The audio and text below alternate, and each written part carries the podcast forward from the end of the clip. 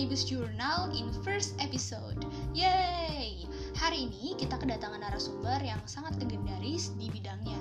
Ciri-cirinya tuh tampan, gagah, kuat, dan pemberani.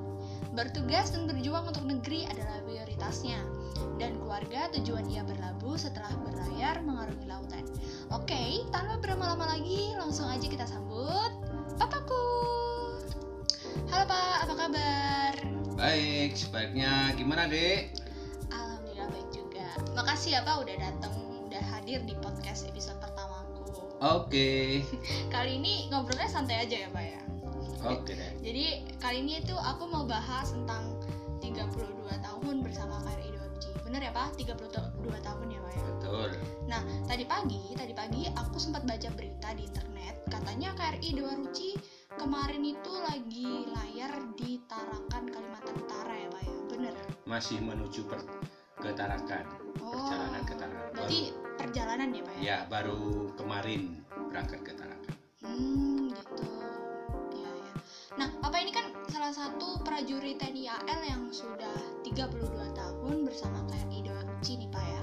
Dan mungkin di luar sana itu masih banyak yang awam gitu tentang KRI Dewa padahal kapal ini kan udah menjadi kapal legendaris Indonesia yang sudah mendunia gitu ya, Pak ya.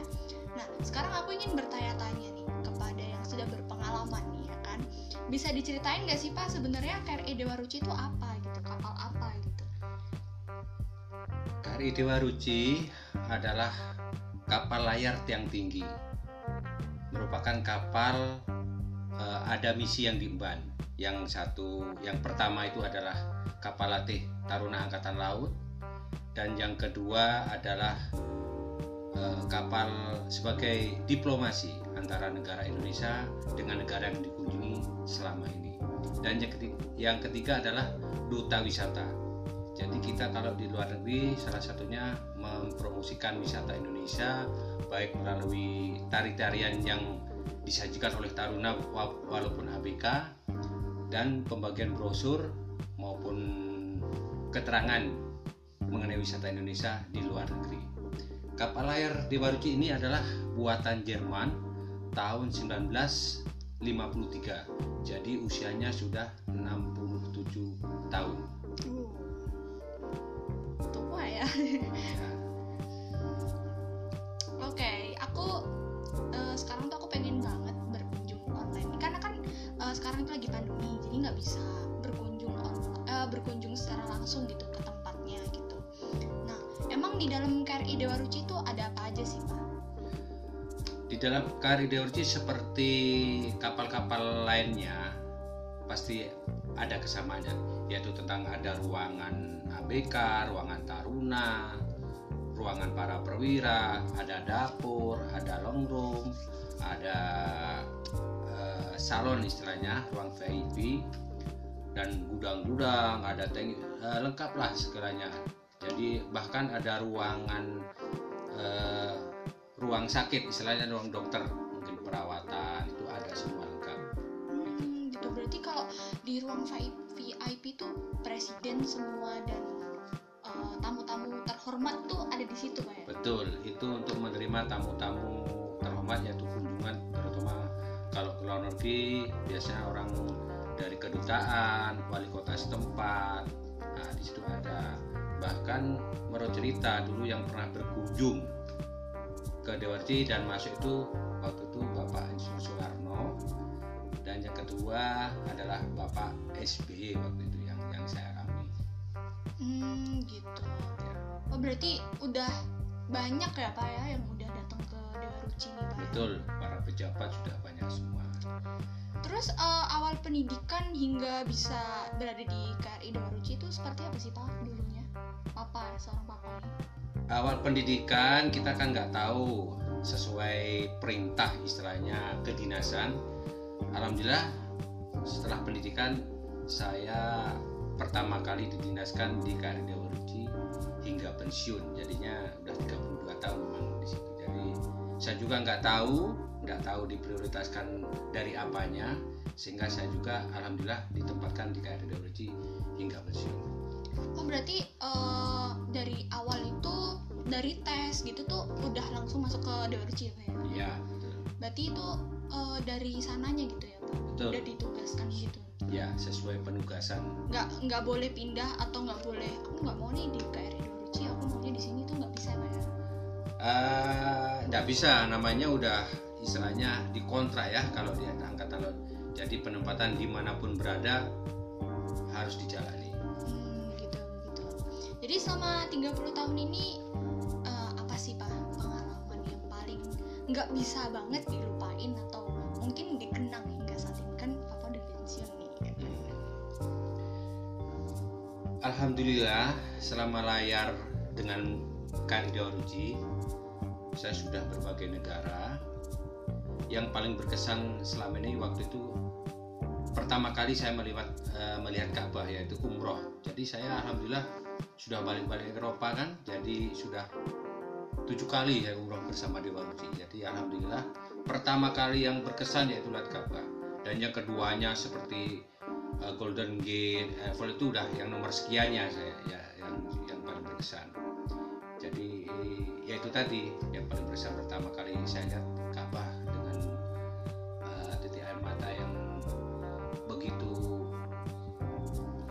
gimana lah ya terpesona sekali saya.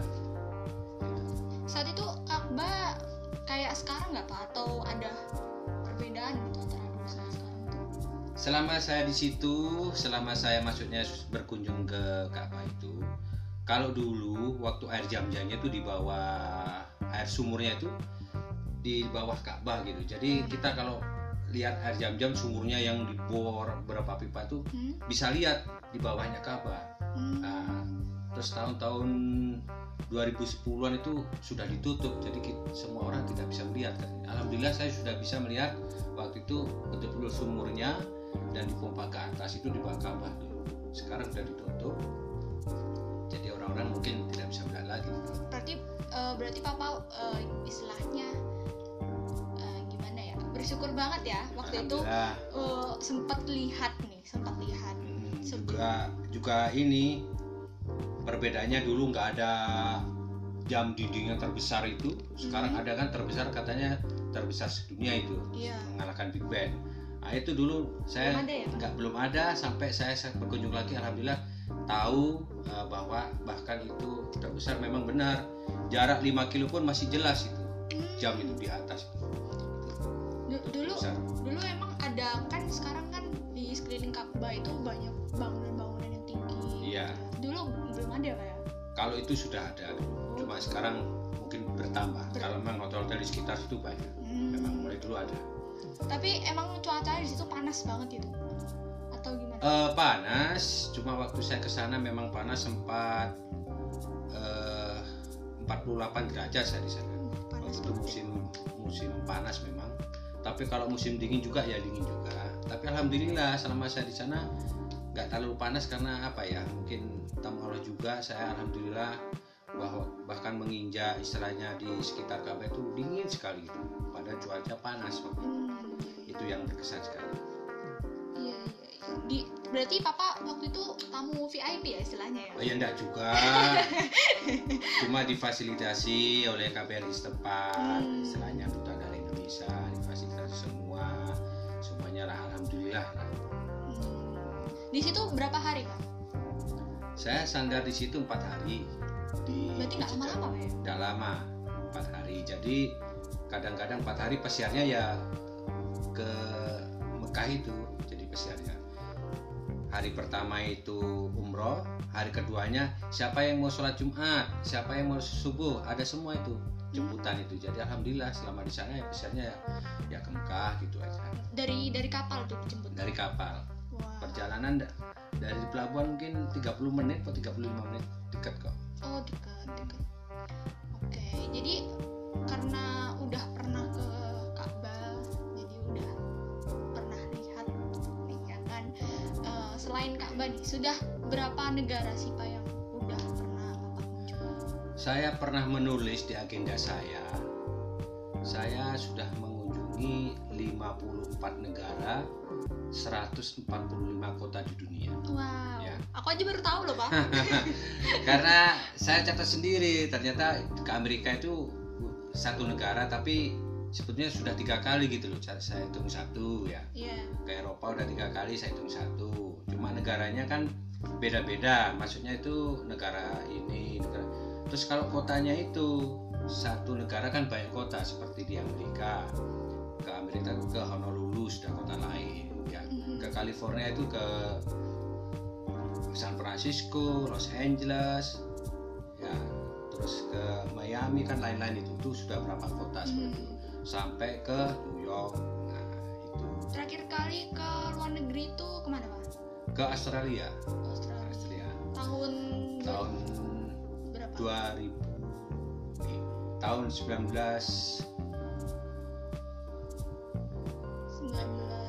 2013 2013 ya pak ya?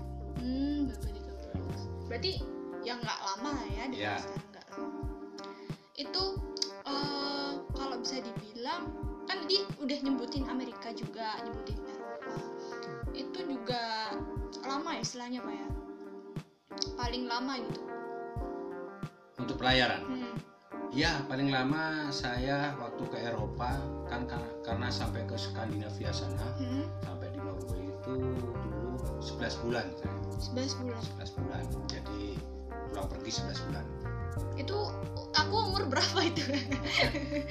tahun 2010 Ah, 2010 berarti Iya. aku ya sekitar SD kali ya SD ya jadi eh, selama layar ini pak ya selama layar ini tuh bener nggak sih misinya untuk mempromosikan Indonesia gitu di bidang pariwisata Betul.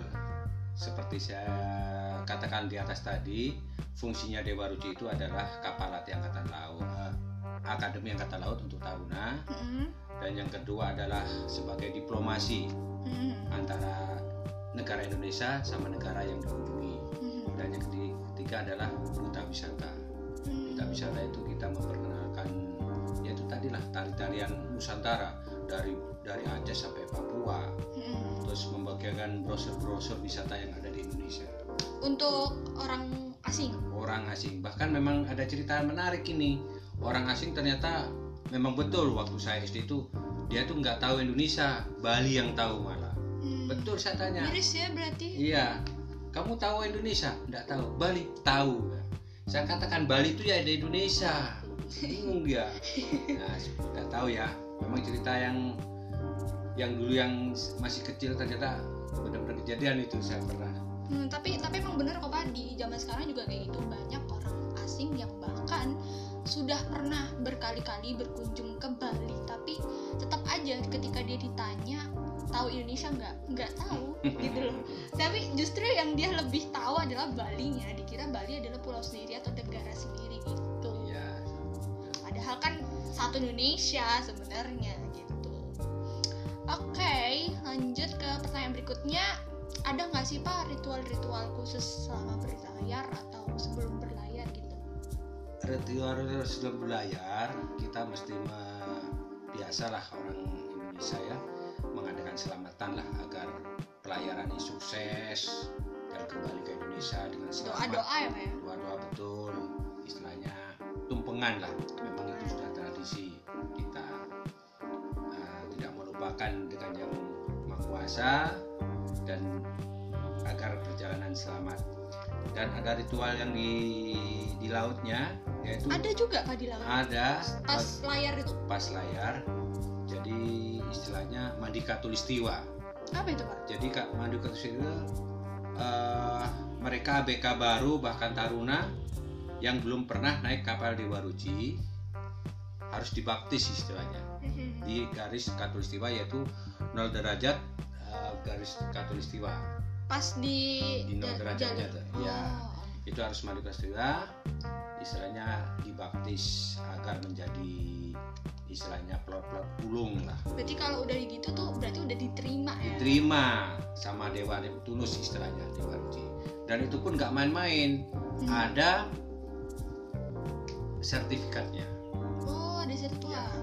Jadi kalau seandainya taruna atau ABK yang sudah mandi di situ dapat sertifikat dia tidak berlaku di kapal sepambanya dia bertugas ke kapal lain Mm-mm. dia tidak dibaptis lagi Hmm. sudah punya. Tapi kalau di kapal lain atau di kapal kombatan, kapal Mhm. perang yang lain, dia sudah dibaptis. Tapi masuk Dewa Ruci belum dibaptis, harus dibaptis tidak berlaku. Jadi istilahnya induknya Katulistiwa mandi Katulistiwa itu di Dewa Dewa Ruci. Iya. berarti istilahnya kayak gini ya pak ya misal eh, dia dari kapal perang lain yang ke Dewa Ruci itu dia harus dibaptis Iya. Nah, belum pernah di ketika- Dewa Ruci kan? Iya, Iya. belum pernah ke Dewa Ruci. Tapi kalau misalnya dari Dewa Ruci udah dibaptis, terus dia pindah ke kapal lain, udah nggak perlu dibaptis Nggak perlu dibaptis karena Hmm. sudah punya sertifikat paten di Dewa Ruci. Iya, iya. Tapi kalau Taruna rata-rata sudah pernah di Dewa Ruci jadi sudah punya sertifikat Setiap.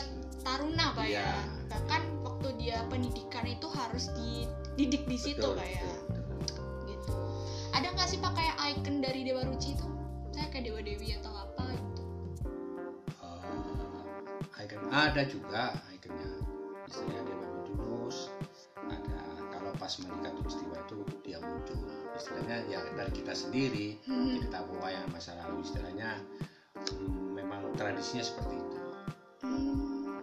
Ini munculnya ini maksudnya kayak sosok manusia ya pak ya? manusia Manusia. dari laut istilah dia terus menerima Hmm. kunjungan dari pelot-pelot muda siap dibaptis malamnya kan, kan penyambutan Iya. malam jam 10 itu Hmm. penyambutan terus selesai disiram terus besok kalian akan dibaptis siapkan mental besok paginya. Besok pagi jam 6 suruh sarapan mereka yang mau dibaptis baru kita dibaptis. Boleh dikasih tahu nggak sih pak baptisnya tuh gimana? adalah istilahnya mungkin sudah sudah ada videonya ya. Iya, jadi istilahnya dijeburkan ke istilahnya eh, oli bekas Hmm. terus diminumin jamu ala Dewa Ruci jamu-jamu las pokoknya itulah antara lainnya bahkan media-media seperti net Indosiar atau Trans 7 sudah pernah itu Oh berarti sudah ini trans eh, media atau bahkan eh, istilahnya wartawan-wartawan ini udah pernah ya? Sudah Nggak cuma satu aja berarti? enggak kebetulan yang sudah lewat pas lewat garis tulisan pasti dibaptis dia Berarti semua ini bukan hanya se- eh, TNI AL aja tapi bukan seluruh seluruh seluruh ya. ya yang sudah Umum ya? Dewa Ruci ya Oh, wow, wow, wow, wow, wow, wow. Keren, keren. Berarti kalau aku eh, misal mau naik Dewa Ruci, mau ikut layar juga harus digituin ya, Pak ya? ya kalau memang melewati garis katulistiwa harus tapi kalau memang enggak ya enggak juga Oh, jadi ya jadi ada anunya ya ada untungnya hmm, punya sertifikat pembaptisan ada yang enggak punya padahal sudah naik ke area Dewa Ruci iya. gitu Berarti ya harus lewat eh, nol derajat ya, Ya. biar bisa Ya, ngerasain nih. harus menuju ke garis katulistiwa yang di nol derajat itu Hmm, gitu. Iya, iya, iya. Berarti eh, dewa-dewinya tuh muncul ketika ritual itu, Pak ya? ya Hmm. ya dari ABK sendiri itu Dari ya eh, istilahnya buat ini aja lah ya, Ah, icon simbol gitu. ya. Oke, kalau misal nih pak kan bapak eh, udah layar bertahun-tahun, pernah nggak sih pak mabok laut? Aku nih ya, aku nih cerita nih, aku cerita tuh, aku praktikum aja naik kapal nelayan nih mabok pak, serius. Apalagi bapak yang udah bertahun-tahun gitu kan, lama lagi nggak cuman sehari dua hari tapi bisa berbulan-bulan gitu. Pernah nggak sih mabok laut? Kalau mabuk itu eh, namanya manusia ya ada punya kekebalan masing-masing ya Hmm. jadi memang ada yang mabuk berat ada yang mabuk ringan mabuk ringan maksudnya masih tahan lah seperti Hmm. saya alhamdulillah diberi kekuatan untuk tidak mabuk berat lah Hmm. jadi saya juga ya sempat hanya untuk eh, sampai keringat gitu aja tapi rekan-rekan saya yang memang udah mabuk berat sampai diimpu sampai nggak bisa makan tuh ada. Bahkan bukan ABK tarunanya pun ada yang seperti itu. Terus Istilahnya kalau kayak kekebalan gitu tuh gimana? pribadi masing-masing ya. Kalau kayak gitu tuh gimana? ya gimana lagi di laut ya tetap dirawat. Tetap bahkan harus jalan kadang ya? kadang dokternya juga ya mohon maaf juga mabuk juga. Kadang kita yang merawat gitu loh saling merawat eh, jadi iya. Makanya dokter kalau ketemu di darat kenal semua sama ABK Weh, kamu kenal sama ABK tuh kalau di laut mereka itu dokternya pak saya pasiennya kadang dokter lucu gitu loh Dia sampai gitu. berarti ABK juga bisa jadi dokter dokter juga Hmm. bisa jadi ABK gitu ya ya? Betul. harus Aduh. saling merawat lah ya istilahnya Biasanya itu waktu pas eh, mabuk itu Mm-mm. dia belum pernah layar terus sudah itu walaupun sudah pernah layar tapi lama nggak layar. Mm-mm. begitu ada ombak ombak pertama maksudnya hari pertama kedua tuh itu yang berat-beratnya. Mm. nanti kalau sudah berjalan empat hari satu minggu walaupun ada ombak udah mulai terbiasa. adaptasi dia terbiasa udah mulai bisa makan walaupun makan emergensi ya maksudnya itu yang seperti itu kabin kaleng-kalengan seperti itu. Berarti makan itu juga pak ya? Iya karena kalau mau masak pun nggak bisa Nggak bisa. ombak ambing kan. Kalau kokinya kuat tapi masaknya nggak bisa berantakan. Mhm. orang marit sana atau nah, seperti itu. Jadi makanan emergensi yang keluar. Hmm. gitu ya. Kalau misalnya pak ya kalau udah layar nih kegiatannya apa sih pak? Pasti kan kayak eh, bosen gitu. Kalau Kegiatan- ya kan eh tergantung bidang ya tergantung bidang masing-masing ya. Kan ada yang jaga istilahnya. Mm-mm. kalau saya di bidang teknik jaga di teknik ada yang di radar terus ya di- pas waktu bangun jaga waktu istirahat istirahat betul gitu aja. Tapi kalau pas ada nggak ada ombak istilahnya tenang gitu. tenang istilahnya laut seperti kaca Mm-mm. kegiatan banyak untuk taruna pelajaran istilahnya latihan GS GS itu genderang suling itu drum band itu di Hmm. laut seperti itu. Bahkan kalau sudah ada pelajaran sudah selesai bahkan ada ujian gitu. Oh berarti kalau kami nyebutnya post test sih. Nah, gitu ya. Iya jadi berarti setelah ujian tuh eh setelah pelajaran ada ujiannya Ya. gitu kan ya? Iya sama. Kan oke berarti eh, taruna itu nggak cuman diem aja apa dengerin penjelasan tapi banyak banget kegiatan iya betul. Bahkan setelah pelajaran langsung ditanyai apa yang dipelajarkan tadi langsung. Dalam kondisi apa pun entah itu kapal goyang atau dia mabuk harus seperti itu di tempatnya memang. Hmm, kalau ini aku pernah aku pernah lihat nih pak. Eh, jadi taruna itu dilatih kayak naik naik tiang gitu. Hmm, itu beneran ada kan pak ya? Betul. Naik tiang itu fungsinya untuk tar- eh, taruna naik tiang itu di saat pada di saat kapal mau berangkat istilahnya hello good- eh, goodbye istilahnya Mhm. penghormatan saya mau belayar istilahnya dia naik tiang seluruh tiang itu Mhm. naik semua penuh baru penghormatan begitu juga mau datang dia kasih penghormatan selama datang naik tiang juga seperti itu Hmm, itu durasi waktunya itu nggak nggak ini ya harus kalau saya pernah mencoba menghitung Hmm? satu menit sudah pada posisi itu tapi di awal-awal ya ada yang 10 menit awal latihan tapi Hmm. kalau udah terbiasa saking sering naik, Naik setiap ya. sandar eh, satu menit udah selesai Udah terbiasa lah. iya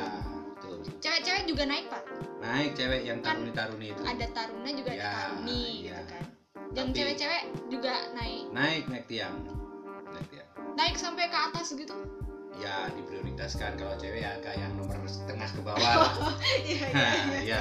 iya. Iya kalau cewek tengah ke bawah. Iya. kalau yang cowok-cowok pasti yang di di atas atas atas sana. Itu ada pemilihan nggak sih pak? Kayak misalnya pembagian yang di atas siapa nanti yang di tengah siapa gitu itu ini disesuaikan dengan nomor akademi urutannya jadi Hmm. akademi satu apa namanya 01 Hmm. akademinya sekian sekian 01 Hmm. dia paling atas. Oh gitu. Berarti kayak misal absen paling Ah, atas ya di atas Tuh. gitu. Sesuai urutan gitu. Gitu. Jadi nggak nggak bisa saya minta yang di bawah nggak bisa. Oh, nggak bisa. Nggak bisa tuker juga ya Oh, nggak ya? bisa. Jadi, harus jadi harus segitu harus menerima tugasnya. Ya istilahnya kalau di kapal itu menegaskan mahoni mau nggak mau ya ini kamu laksanakan gitu ya. Iya ya bener-bener juga. Karena ma- namanya juga prajurit ya mau nggak Iya. mau harus begitu gitu. Oke jadi se- tadi kan udah selama berlayar nih. Kalau misalnya udah bersandar di tempat tujuan apa sih yang dilakukan? gitu selama kapal bersandar di negara lain maksudnya ya. Iya. Nah, yang pertama adalah kita mengadakan kor, eh, sisi atau kortisikol, yaitu kunjungan ke pejabat setempat, ke kedutaan, ke wali kota setempat, ke atasan setempat, Mhm. ya. Terus kunjungan ke biasanya antar eh, kadet, istilahnya sesama taruna luar negeri sama ini. Istilahnya kalau ke Kolaborasi gitu bukan? Enggak hanya kunjungan ke kampusnya. istilahnya. Oh. Kalau di Surabaya kan di, di Bumi Moro ya. Iya, AL. di AL kalau di sana mesti kunjungannya ke AL luar negeri juga lah istilahnya ya Hmm. nah di Navy-nya sana Nah, dan yang dan yang kedua istilahnya mengadakan eh, cocktail party Malamnya itu. malam Wah, keren. udah tahu malam pertama atau kedua yang penting ada cocktail party Harus ada, Pak ya? ada ya di situ eh, kesempatan untuk mempromosikan kebudayaan Indonesia jadi Hmm. menampilkan tari-tarian dari Aceh sampai eh, Papua itu ada di situ tari-tarian Nah, sekalian sama masakan ala Indonesia Berarti krunya itu harus bisa semua Pak ya Dari tari-tarian juga eh, memperkenalkan masakan budaya betul juga. betul selain Taruna ABK juga dibekali oleh eh, pengetahuan tentang masakan masakannya pun ya ala Indonesia Mhm. tapi penyajiannya internasional gitu loh maksudnya Hmm, ya iya, iya. ada hmm, seperti itu Hmm. jadi ada yang bagian bartender juga ada bagian yang buat apa namanya bakso terutama ya dan yang paling favorit dari sana nasi gorengnya ya, Nasi itu. gorengnya Nasi Yang paling goreng. dikangenin yang kalau paling bisa. kangenin Iya. kalau meatball atau bakso itu nomor dua saya minta nasi gorengnya Orang soalnya paling mungkin paling ikonik nih dari Indonesia Betul. pasti nasi goreng gitu kan ya. Tapi pak, kalau misal orang luar itu paling suka nih dari segi makanan atau segi budaya atau segi apa kalau saya lihat semua suka dia. Dari makanannya oke dari budayanya oke. Cuma pernah dikomplain mengenai tari-tarian. Dulu saya juga udah istilahnya saran sama komandan. Karena bisnis sama saya orang bule itu. Ada salah satu tarian dari Papua itu istilahnya tari perang. Ya. Di sana dia nggak suka yang perang-perang tuh nggak suka gitu loh. Hmm. kok tari perang?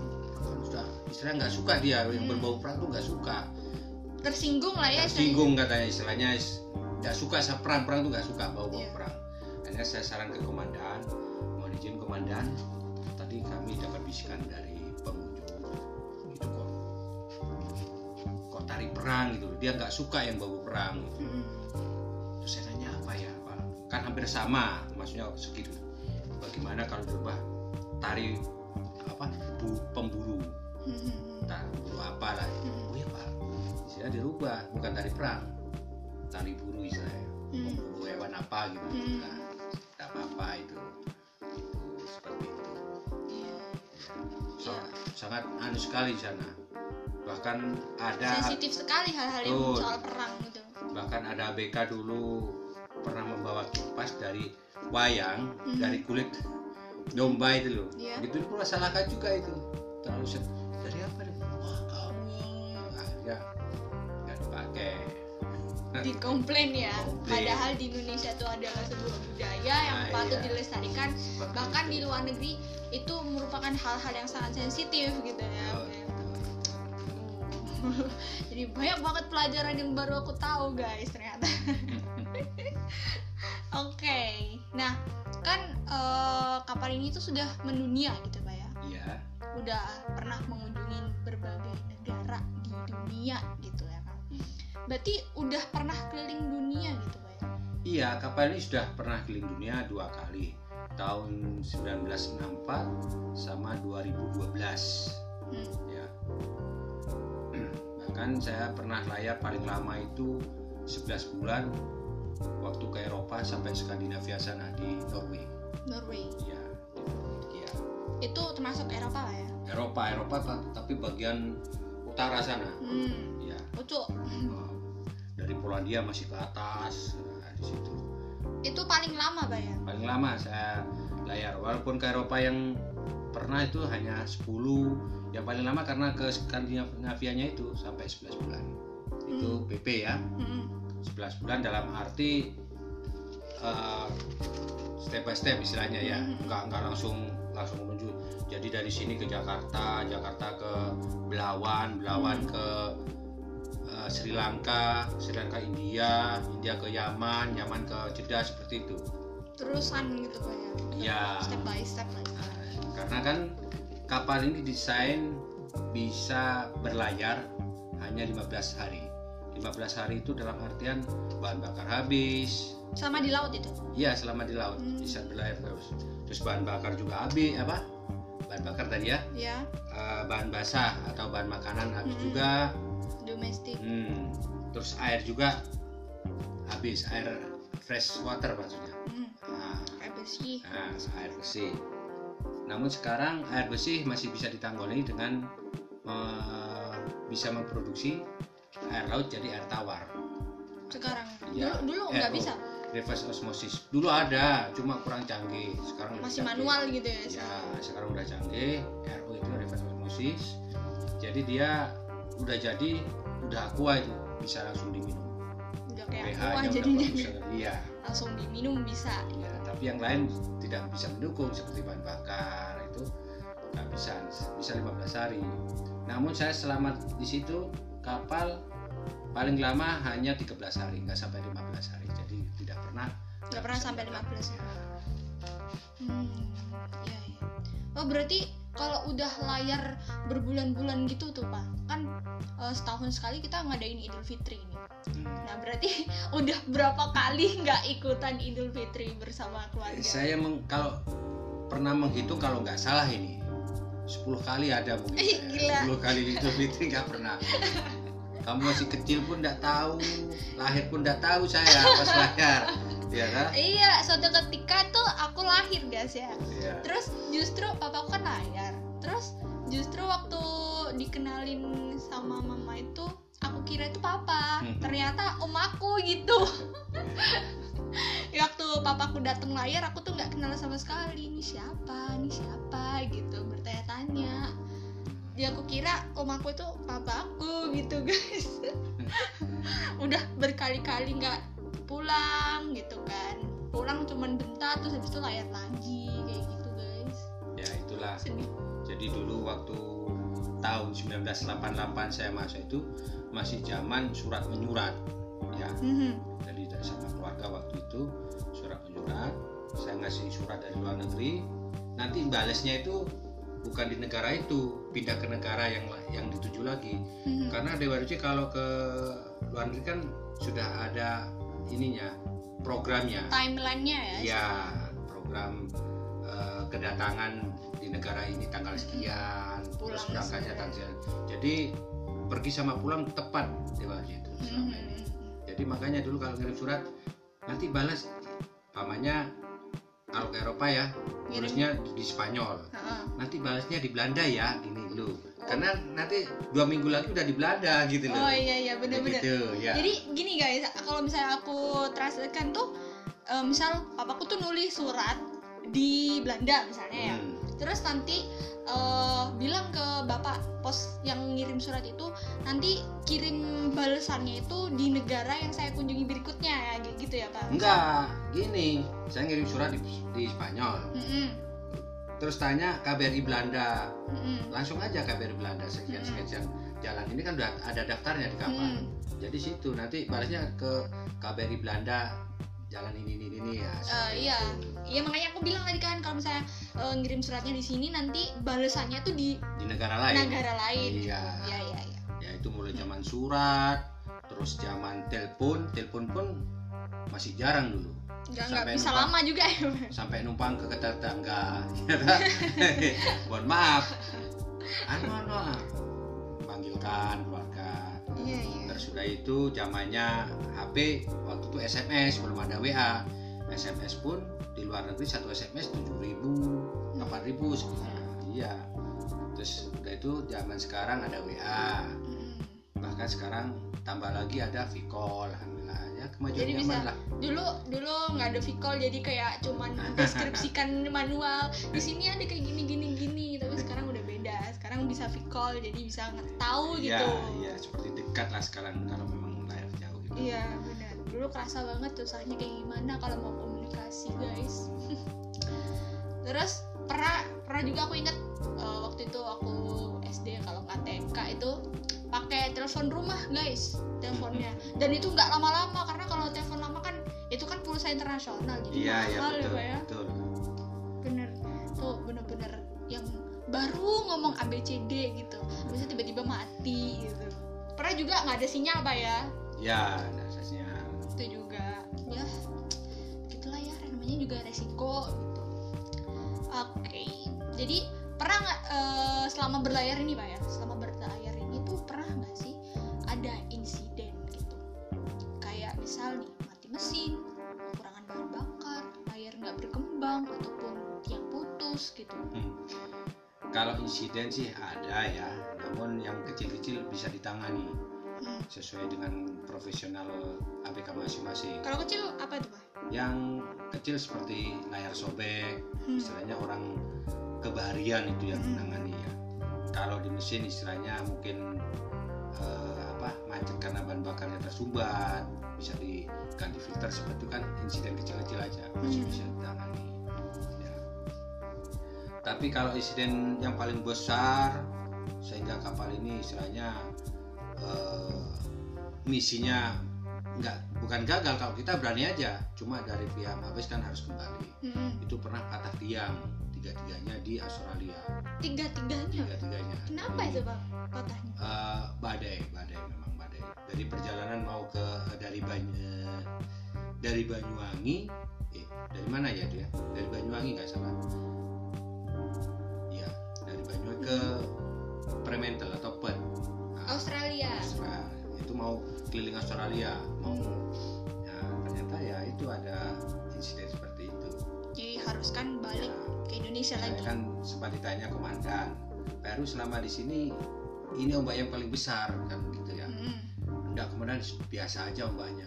Cuma memang mungkin karena kelelahan material kan? Hmm. udah berapa tahun kapal itu kan? Udah tua juga. Udah tua. Jadi agak oh, betul juga Pak Heru seperti itu. Berarti se- sejak kejadian itu udah nggak berani keluar negeri lagi? Sebetulnya berani sampai sekarang. Cuma kan sekarang ada penggantinya ya. Penggantinya yaitu kali Bima Suci Hmm. ya yang buatan Spanyol itu. Jadi diharapkan kapal ini masih bisa berfungsi atau masih bisa membawa taruna tingkat satu hmm. namun skala nasional Indonesia. Jadi yang pelayaran eh, praktek ke luar negerinya menggunakan KRI Bima Suci. Jadi Bima Suci sama-sama kapal layar yang tinggi tiga yang juga namun eh, dua kali lipat besar dan panjangnya. Kalau di Dewa Rujangan 58 1,3 meter. Hmm. Ya, kalau di Bima Suci 111 meter.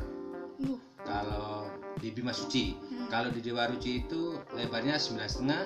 Hmm. Kalau di Bima Suci 13 meter lebarnya. Berarti lebih besar. Besar. Lebih Dan besar, lebih apalagi? Lebih eh, uh, sip lah dia istilahnya. Modern ya? Interiornya modern. Mm, modern. Dan banyak yang sudah menggunakan teknologi canggih. canggih ya. Kalau di Ruci kan betul-betul astronomi serba pelayarannya manual berarti ya. Manual semua. Pakai apa menggunakan layar pakai tenaga manusia ya. Terus ada pompa-pompa yang lama-lama itu pakai tangan masih bukan Hmm. elektrik bukan ya seperti itu. Kalau dan ins- apalagi penghitungan bintangnya pun pakai sektan. Di tempat Sektan. ya alatnya itu? Alatnya untuk menghitung posisi kapal. Kapal. Uh, mediasi bintang. Media bintang. Media bintang maksud saya. Wah berarti harus pinter banget eh, navigasi kayak gitu ya kalau di Dewa Ruci. Harus menguasai lah ya istilahnya karena di Dewa Ruci adalah semua alatnya adalah tradisional yang benar-benar harus manual gitu. Betul.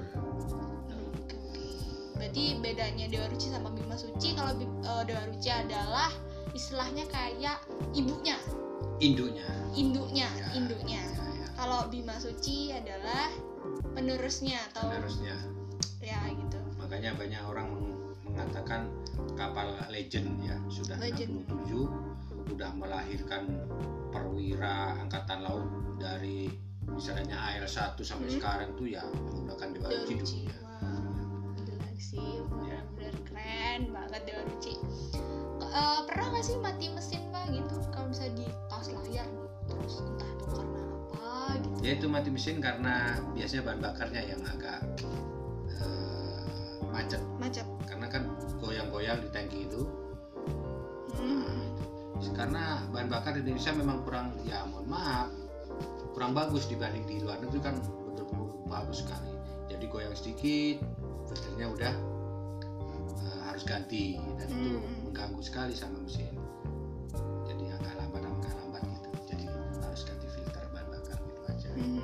Kalau kan aku pernah denger nih katanya papa dulu kan pernah cerita kayak gini. Eh, dulu papa eh, kapalnya tuh pernah mati mesin tuh gara-gara nggak jalanin ritual khusus. oh ya nggak sih pak? betul kalau ritual itu sampai sekarang pun Masih ada masih ada dan harus Kak. dilakukan tuh pak. ya? betul memang saya juga percaya nggak percaya tapi kenyataan ya Mhm. itu terjadi di Selat Sunda Saat Sunda berarti Nah, masih di Indonesia. iya di Selat Sunda antara Jawa sama Sumatera itu Mhm. Nah, di di barat sana itu eh, ritual sampai sekarang dilaksanakan karena kapal kalau melintas di Selat Sunda Mhm. seumpamanya dari Jakarta mau ke Padang Mhm. atau mau dari Jakarta mau ke Bali lewat selatan Mhm. misalnya, Mhm. itu kan mesti lewat Selat Sunda itu harus ada ritual seperti istilahnya membuang whisky dua gelas Whisky. Ya. Wow, sesajennya keren banget Mm-mm. whisky. itu sama membunyikan gauk gauk itu ada atau bel ya kalau di Bel. Kalau Bel kapal kapal. gauk Hmm, gauk istilahnya kalau di kapal itu gauk bunyikan tiga kali alhamdulillah itu lolos nah kemarin itu saya saya juga nggak ngerti waktu dari Padang menuju Mhm. Jakarta lewat sana Ya, tengah malam itu jam 12 nggak salah itu Mhm. cerita gitu saya kan istirahat udah off jaga. Iya. Shiftnya udah ganti lah ya. ya saya istirahat jam jam satu nggak? Tato mesin mati nggak ada apa-apa nggak ada apa-apa mati? Panik di situ. panik. Mesin itu mati kenapa mati? Terus gitu komandan itu nggak tahu atau lupa atau gimana manggil saya. Baru sudah berapa siap sudah komandan biasanya ada. Siap ada Jen biasa membuang whisky 12 lah sama saya udah lewat saya lupa. Terus gimana ini Pak? itu kan bawa taruna. Iya. bawa taruna. Terus terus begitu ritual aja komandan siap ritual aja mesin nggak apa dihidupkan hidup. Tapi taruna udah embarkasi ke kapal lain karena istilahnya eh, ingin men- eh, biar waktunya tepat sampai kampus. Mhm. di di Bungkulu Mhm. ada kapal lain LST itu. Mhm. udah embarkasi ke sana berangkat dia malam-malam. Eh, Berarti cuma tinggal kru Dewa kru. Jam 3 keren hidup mesinnya kenapa ini kok bisa hidup hidup akhirnya pulang tanpa taruna Hmm. gitu Iya. tanpa taruna pulang malah duluan Dewa Ruci daripada yang dibawa lagi itulah itu Hebat deh berarti kayak harus banget nah, jangan sampai ngelupain tradisi Pak, nah, berarti. itu tradisi kenapa di Selat Sunda menurut cerita Mhm. dulu eh, komandan pertama Dewa Ruci Mhm. ya kan orang Jerman namanya Kapten Rosno waktu itu ya Jerman. Orang Jerman Mhm. dia itu meninggal di Indonesia dan nikah di Indonesia waktu itu Mhm. dari data orang Jawa Barat mungkin Mhm. terus meninggal abunya itu dilarung di situ Permintaannya Iya. keluarganya. ya dilarung di Selat Sunda Mhm. makanya kalau setiap dia harus ke sana ya itu ada ritual seperti itu Istilahnya menghormati lah ya.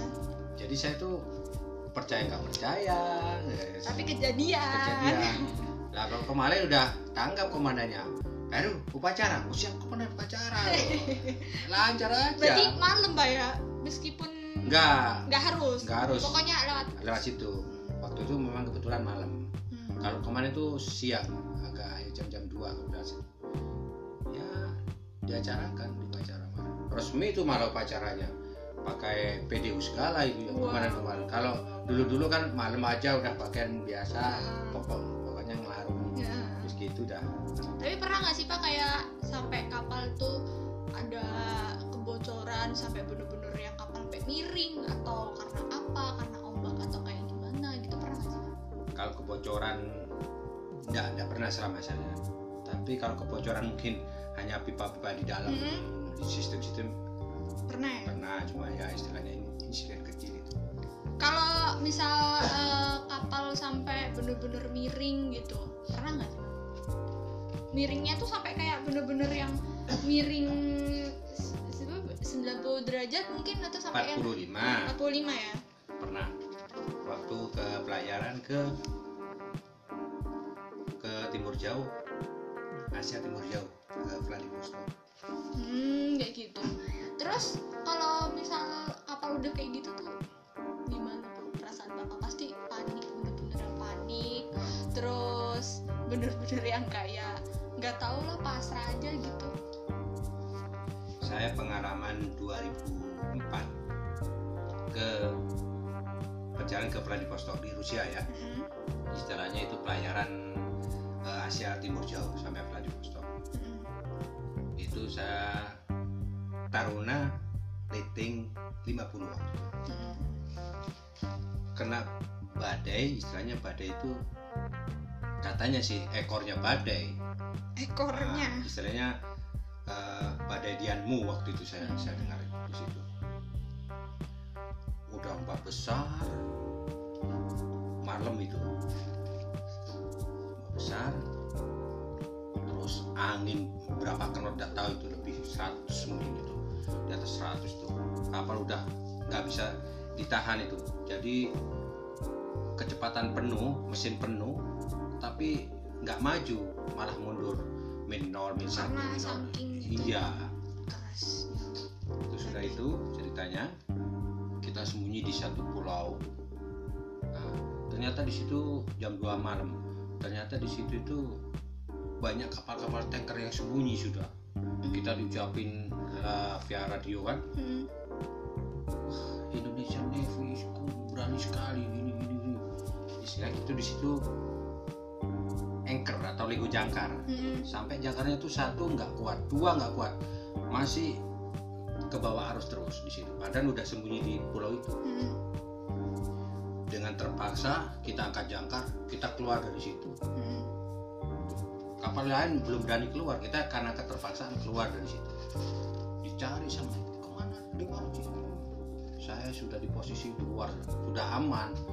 Gila musuh berani sekali pada keterpaksaan seperti itu karena Nah. kalau terpaksa kepepet biasanya tuh ya ya aja ya itu. gitu. Karena sandar apa lego jangkar udah nggak bisa. Iya kalau dibiarkan terus di belakang di belakang ada pulau jadi nah, jadi keberanian eh, komandan kita beranikan walaupun jalan satu knot dua kita berani. Tuh pasrah pak ya? Pasrah. Di situ juga saya sempat ditanya taruna baru selama di sini ombak yang paling besar. Saya kira ini taruna paling besar saya. Sampai 8 meter waktu itu. Hmm. 8 meter kayak apa. Jadi cocor itu Heeh. cocor di waktu masuk keluar lagi. Aduh ngerti. Terus lihat belakang propeller itu sampai kena air seperti ngipas cas masuk seperti itu. Aduh seperti itu. ngeri. jadi saya waktu itu ya alhamdulillah masih diberi kehidupan sampai sekarang. Sempat ya nggak putus asa saya mungkin inilah air hidup saya eh, mengemban tugas di sini. Seperti itu sampai karena saking nggak membayangkan wah susah nggak bisa. Kayak istilahnya dimulai dari laut berakhir di laut kayak gitu ya? Iya. Ya itu alhamdulillah lah masih diberi keselamatan sampai sekarang bersama kapalnya. Hmm. Ya juga didukung oleh doa misinya juga betul pastinya. dan mungkin ya doa dari keluarga juga Iya. dari sana. Itu belum ada yang dikabari tapi pak ya? Belum cuma udah rame waktu itu di di pangkalan Dewa Ruci hilang Dewa Ruci hilang katanya ternyata ya enggak juga. Ternyata ya selamat cuman ya belum bisa kontak karena ya ya betul. lagi sibuk aja gitu. Hmm, oke kalau misal waktu bisa diputar kembali kan papa udah udah enggak mengemban tugas. Saya udah pensiun udah purna. Ya kalau misalnya waktu bisa diputar lagi apa sih yang ingin papa lakukan gitu bersama Dewa Ruci kalau saya masih percaya untuk bisa mengawai ya saya masih mau mengabdi gitu ya. Tapi ya memang kondisinya sudah memang nggak harus seperti purna ya jadi harus memang harus ganti generasi. Iya. Ya. Benar-benar.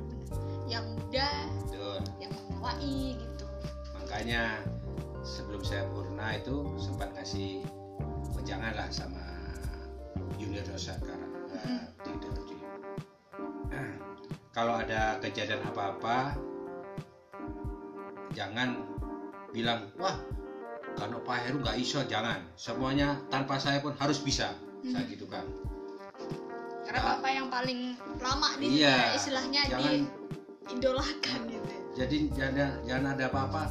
Wah kalau Pak Heru nggak iso dia jangan gitu. Saya, saya bilang gitu. Iya. semuanya harus bisa. Tanpa saya kapal harus bisa berlayar. Keren. Oke kalau layar kalau layar nih pak ya gitu tuh suka kangen keluarga nggak sih pak? Kebayang nggak sih misalnya di suka kangen keluarga nggak sih? Oh itu jelas itu. Jelas ya? Ya, semua kar- ya nggak nggak semua Ah, iya karena pendukung saya tugas juga kan dari keluarga juga ya. Mhm. tak lepas dari keluarga doanya juga. Ya imbal baiknya saya juga ya. Ya kangen kan? Karena selama saya tugas di luar itu empat bulan mungkin ketemu itu. Bulan. setahunnya itu. Satu tahun iya bulan satu doang. empat bulan. Layar lagi layar lagi tiga bulan di Pangkalan layar lagi dulu Mas ya punya kapal di baru sih ya. Mhm. Ya, sampai kamu lain nggak tahu juga itu Iya, benar. Kak, cara cara ngatasinya gimana Pak? kan uh, udah udah apa uh, kangen banget terus misalnya nggak ada ada sinyal atau gimana pas lagi kangen kangennya nggak ada sinyal tuh cara ngatasinya ngatasinya ya gimana lagi ya kita ya istilahnya sesama rekan-rekan ya istilahnya guyon-guyon tak kuis kuis kuis kuis apalah pokoknya eh, yang mengembirakan di atas kapal. Hmm. itu itu kalau nggak ada ombak loh ya yang Hmm. saya mau ngomong. Tapi kalau nggak ada ombak ya itu. Ya, sibuk selama dewi-dewi istilahnya gitu loh. Selama ada dewi-dewi ngerasa ono endas ini udah nah, gitu loh seperti itu. Udah Iya, nggak bisa iya, mikir. Hanya Ah. hanya bisa jaga istirahat jaga istirahat gitu Hmm, aja. hmm, hmm. kalau mau bisa. Hmm, iya, iya. Terakhir nih Pak, terakhir. Ini pertanyaan dari semua pertanyaan yang ada di kepalaku nih. Karena nggak cuma aku doang yang bertanya, tapi teman-temanku juga yang ada ya, yang notabene itu teman-teman aku kan juga banyak yang anak angkatan kayak gitu. Nah, terus banyak yang tanya ke aku tuh kayak gini. Apa semua anak angkatan tuh harus banget menjadi penerus gitu?